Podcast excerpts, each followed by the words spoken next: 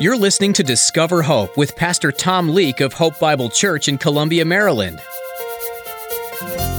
What does obedience mean for us? It means be busy witnessing, be busy praying, be busy teaching the Word of God, be busy making disciples, be busy serving, and a message of hope, of course, and anticipation. Because if we understand that Christ ascended to the right hand of the Father, then we understand He's going to come again and we're going to see Him with our own eyes. And that should motivate us to excellent, excellent service in the present. The ascended Christ will return. There will be a second coming of Jesus Christ. Although the ascension is a real event that happened in the past, it has implications for us today and even into the future. One of those implications is that because Jesus physically rose to heaven, he is also going to physically come back to earth. Today, Pastor Tom teaches us how the ascension is a foreshadowing of the second coming. Jesus will come back to the same place in the same manner, riding on the clouds. Will he find you doing his work or distracted by the things of the world?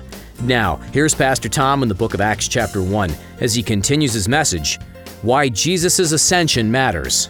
This is interesting. He's not always seated there. I don't really know what goes on up in heaven. You know, those who have died and gone there, they could tell us, but they're not allowed. But we do know when Stephen was being stoned, he looked up and Jesus was standing. So sometimes he stands. I guess that's all right.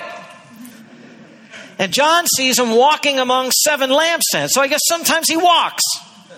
I guess that's all right too. He's not just sitting there all the time. The king doesn't always sit on his throne, but you know, he's had his session, he's had his seating, it's his power. Now he can get up and walk around if he wants to, I guess. One day, though, he'll get off the throne because the father will say, You know that date that I told nobody? It's that date. Go return now. Go take back this world. It's yours. And that'll be a glorious day. So he was seated as a king sits on his coronation day, free to rise again and do whatever heavenly work he pleases to do. And this means Jesus is there ministering for us. He's pleading our case, beloved. He's up there thinking of you. Romans 8:34 just says he intercedes for us. We're weak. We get confused.